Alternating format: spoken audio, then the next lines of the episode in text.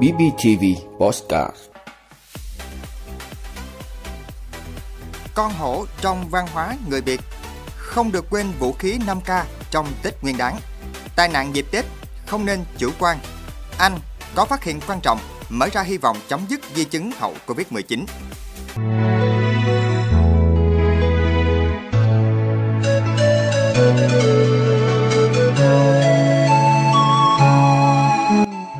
chào quý khán giả của BBTV Nhân dịp chào đón năm mới Xuân Nhâm Dần 2022 Kính chúc quý vị một năm mới mạnh khỏe, hạnh phúc và bình an trong công việc cũng như trong cuộc sống Thưa quý vị, trong văn hóa tín ngưỡng của người Việt Con hổ hay còn được gọi là ông 30 là loài vật linh thiêng biểu tượng của sự hùng cường, thể hiện sức mạnh vô song được người dân sùng bái thờ cúng tại một số đình chùa, miếu mạo.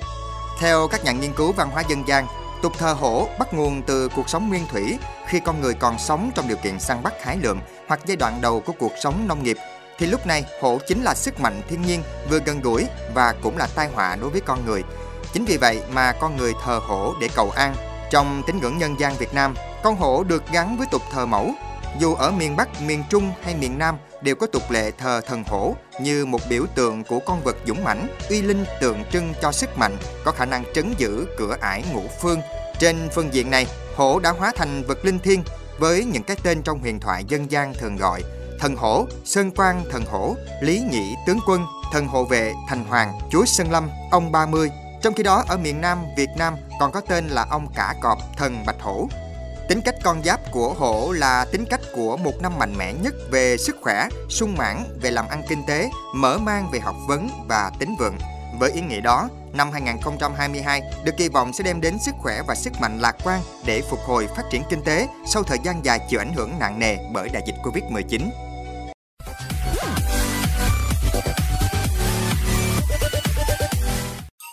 Thưa quý vị, từ bao đời nay Tết Nguyên đán là dịp để sum họp gia đình. Thế nhưng hai năm nay, Covid-19 xuất hiện đã làm thay đổi mọi mặt của đời sống xã hội. Cùng với biến chủng Delta, sự xuất hiện của biến chủng Omicron đang khiến nhiều quốc gia, trong đó có Việt Nam, phải đối mặt với số ca nhiễm mới tăng cao gây quá tải hệ thống y tế. Trong bối cảnh ấy, giữ cho cái Tết an toàn là nhiệm vụ và trách nhiệm của mỗi người dân. Hiện các địa phương không cấm người dân về quê đón Tết Nguyên đán nhâm dần 2022, nhưng mỗi địa phương vẫn áp dụng những quy định chống dịch khác nhau. Để đảm bảo việc vui xuân đón Tết an toàn, Bộ Y tế đã có công văn gửi Văn phòng Chính phủ báo cáo những nội dung về tăng cường phòng chống dịch Covid-19 trong thời gian nghỉ Tết âm lịch. Trong đó, Bộ Y tế đề nghị xem xét dừng các hoạt động tập trung đông người không cần thiết, các hoạt động vui chơi, lễ hội, tôn giáo tại các địa phương có nguy cơ bùng phát dịch. Đặc biệt, việc sinh hoạt đi lại, giao thương của người dân trong thời gian nghỉ Tết âm lịch tuân thủ đúng và đầy đủ quy định 5K. Phó giáo sư Trần Đắc Phu, nguyên cục trưởng Cục Y tế Dự phòng thuộc Bộ Y tế cho biết, trong dịp Tết, việc đi lại nhiều không chỉ gây nhiễm bệnh cho những người trong cùng một địa phương bởi nhu cầu di chuyển của người dân trong thời gian này là rất lớn. Nếu không thực hiện tốt các biện pháp phòng bệnh thì sẽ lây lan bệnh từ địa phương này sang địa phương khác, từ người này sang người khác, từ đó dẫn đến bùng phát dịch trong cộng đồng, đặc biệt là lây lan sang những người chưa tiêm vaccine, người già, người mắc bệnh nền.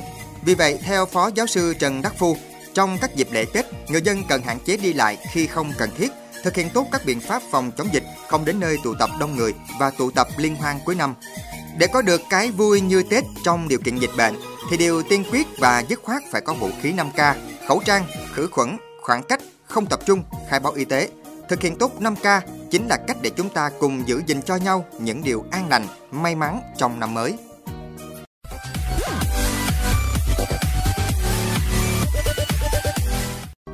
Thưa quý vị, Tết đến xuân về là dịp mà các gia đình sum họp vui vẻ. Tuy nhiên, nhiều gia đình đã có kỳ nghỉ không trọn vẹn trong ngày Tết nếu vô tình để tai nạn không đáng có xảy ra. Theo các bác sĩ Trung tâm Hồi sức tích cực Bệnh viện Trung ương Quân đội 108, để có một cái Tết an toàn, mỗi gia đình cần phải lưu ý một số điều dưới đây trong dịp Tết. Tai nạn do pháo nổ là một tai nạn khá thường gặp trong các dịp lễ Tết. Mặc dù chính phủ đã có Nghị định 137 về quản lý sử dụng pháo, nhưng rất nhiều đối tượng vẫn nghiên cứu, sản xuất, buôn bán, vận chuyển, tàn trữ và đốt pháo nổ trái phép trong dịp Tết. Và không ít tai nạn pháo nổ thương tâm đã xảy ra, đặc biệt là trẻ em. Chính vì vậy, các gia đình, các bậc phụ huynh nên gương mẫu chấp hành, giáo dục con em mình chấp hành tốt quy định về quản lý sử dụng pháo trong dịp Tết. Tết cũng là dịp tiêu thụ rượu bia nhiều nhất trong năm. Do thói quen của nhiều người, Tết là lúc mọi người có dịp giao lưu, gặp gỡ nhau, trong đó sử dụng rượu bia để chúc nhau là phong tục có từ lâu đời. nhiều người vẫn tham gia giao thông khi có sử dụng rượu bia. Đã có nhiều tai nạn thương tâm dẫn đến cảnh ly tán ngày Tết. Đặc biệt, đối tượng bị tai nạn giao thông do rượu bia thường khá trẻ tuổi. Theo thống kê của Ủy ban An toàn Giao thông Quốc gia, trong 3 ngày nghỉ Tết Dương lịch 2022, cả nước xảy ra 64 vụ tai nạn giao thông, làm chết 38 người, bị thương 35 người. Có 19.285 trường hợp vi phạm an toàn giao thông trên đường bộ, trong đó có 812 tài xế vi phạm nồng độ cồn. Bên cạnh đó, rượu còn dẫn đến ngộ độc do nhu cầu rượu bia cao và vì lợi nhuận nên nhiều đối tượng vẫn buôn bán rượu methanol thay cho rượu thông thường chúng ta đang sử dụng là rượu ethanol. Nhiều bệnh nhân đã uống nhầm rượu methanol, sau đó đi vào hôn mê và tử vong dù được cấp cứu và điều trị kịp thời.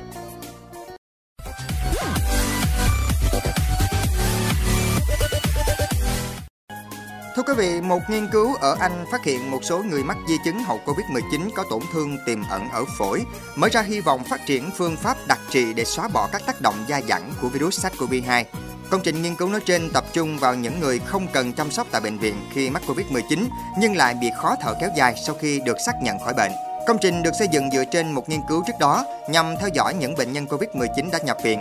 Các nhà nghiên cứu cho biết những phát hiện này đã làm sáng tỏ lý do tại sao khó thở lại phổ biến ở các triệu chứng hậu Covid-19, mặc dù lý do gây ra cảm giác khó thở thường rất nhiều và phức tạp.